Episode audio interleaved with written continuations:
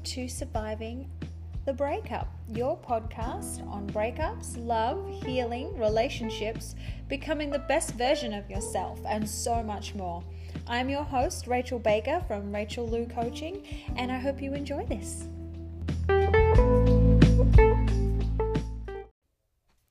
Hello, and welcome back to Surviving the Breakup.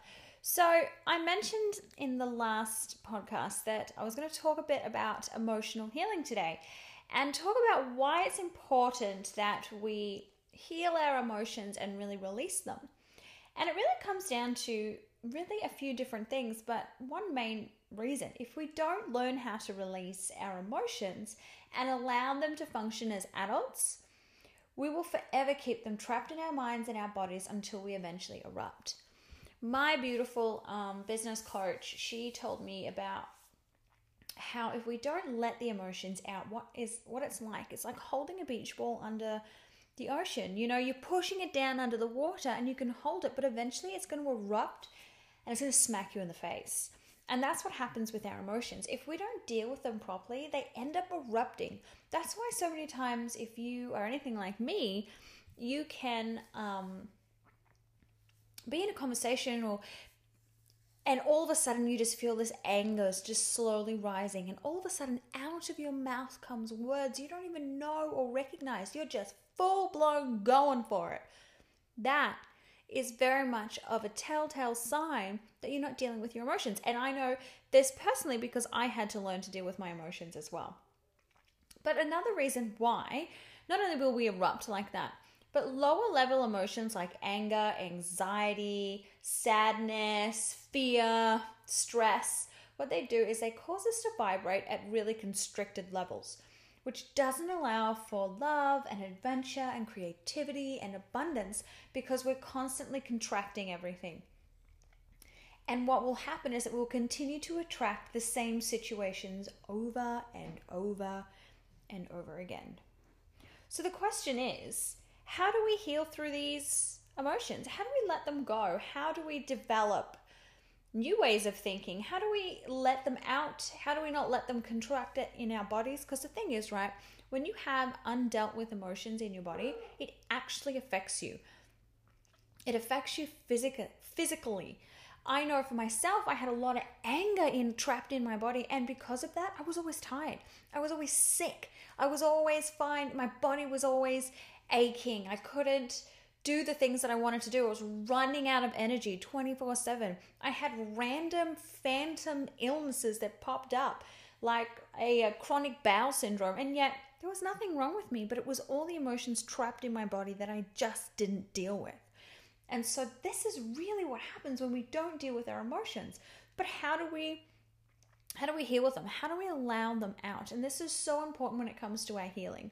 Because oftentimes, when we are in um, a relationship, you know, we go through these different things and squash our emotions down and we do different stuff.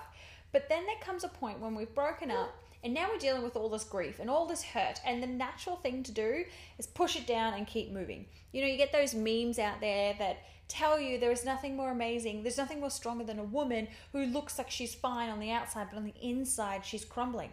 That's actually not healthy to pretend to be something that you're not and to squash the emotions down.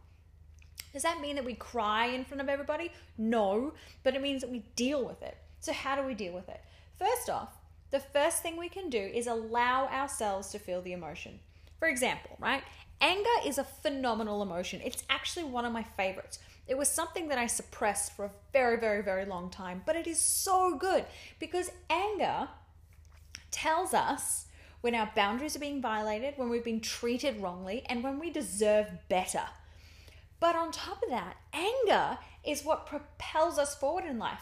It's the thing that runs over and snatches the hand of a child away from a burning hot plate or pulls the hand away from a child putting its finger in the socket. That's the anger. It runs there to protect. It stops. It propels. It pushes. It's incredible. But so many times we don't feel that anger. we don't use it because, you know, chances are when we're growing up, it wasn't safe for us to use it. So we defaulted to another emotion like sadness, but we haven't really used anger and allowed ourselves, or more likely, given ourselves the permission to feel the anger and to be able to feel all of it. To be able to look at the situation and be like, I'm fucking pissed off. I can't believe they've done that. That's actually okay. It's totally okay to use these emo to use anger as an emotion, right? It's okay to feel it, and so oftentimes we don't feel it.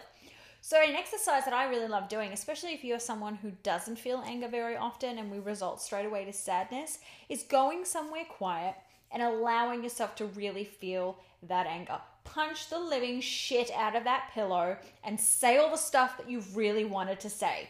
And you'll find that that anger actually slowly dissipates and you don't feel so angry anymore. It's like when you're happy. You feel really, really, really happy, but you don't stay really, really, really happy forever because that would be exhausting. Emotions come in and out of us, and they come in and they go out of us.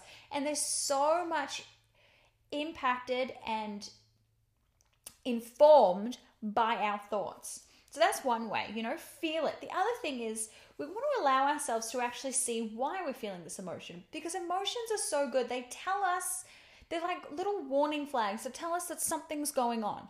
When we're happy, they're a flag that says things are going great for us. Think, you know, I've just got that promotion. I've just met a new guy. My kid has just won his first race. There are emotions that they tell us what's going on. But on the flip side, you know, like happiness tells us, oh, things are going really amazing. Sadness and anxiety and all of those lower constricted emotions, they can give us real insight to what is going on as well. So you can ask yourself, like, do you feel sad? Ask yourself, why do you feel sad? And then begin the process of discovering what it is you're telling yourself in that moment to make yourself feel sad. And it can be like, why do you feel sad? I feel sad because well, I haven't got that job that I've been really looking for. And why do you feel sad? Because I feel like I'm just not enough in that moment. And what it does is when you can see our emotions and use them as indicators of what is going on and what is really telling us, it helps us know what's driving us. And it can help us understand why we feel sad and will help us change the outcome or relook at what we want.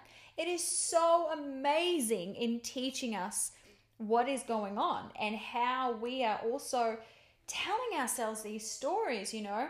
I think of the other day, I woke up feeling really, really sad and I couldn't figure out why. And when I sat down and started working it through, I realized it was because I thought I wasn't enough.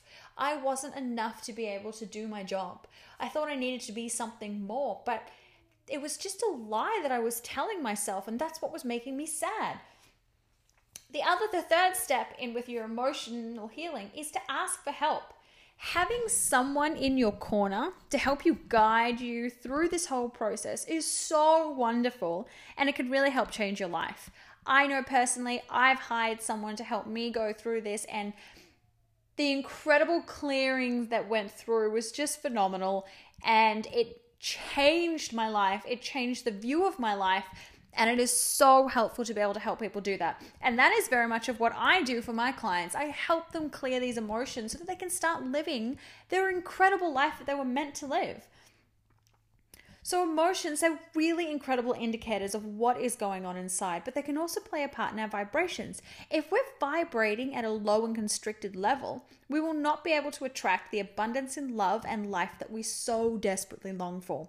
Also, we will continue to attract the same type of man into our lives that hurt us in the first place.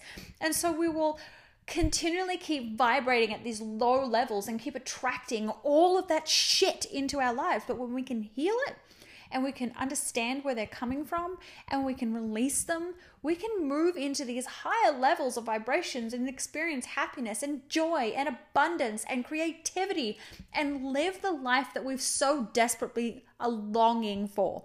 And so that's all of the type of stuff that can happen if we choose to heal our emotions. So, learning to manage and understanding our emotions and the thinking behind them is so important if you want to create change. And I trust this is really helpful for you and it is something that you can You know, start to think through even right now how am I feeling? Why am I feeling this? And begin this process of becoming the best version of yourself that you just bloody well deserve.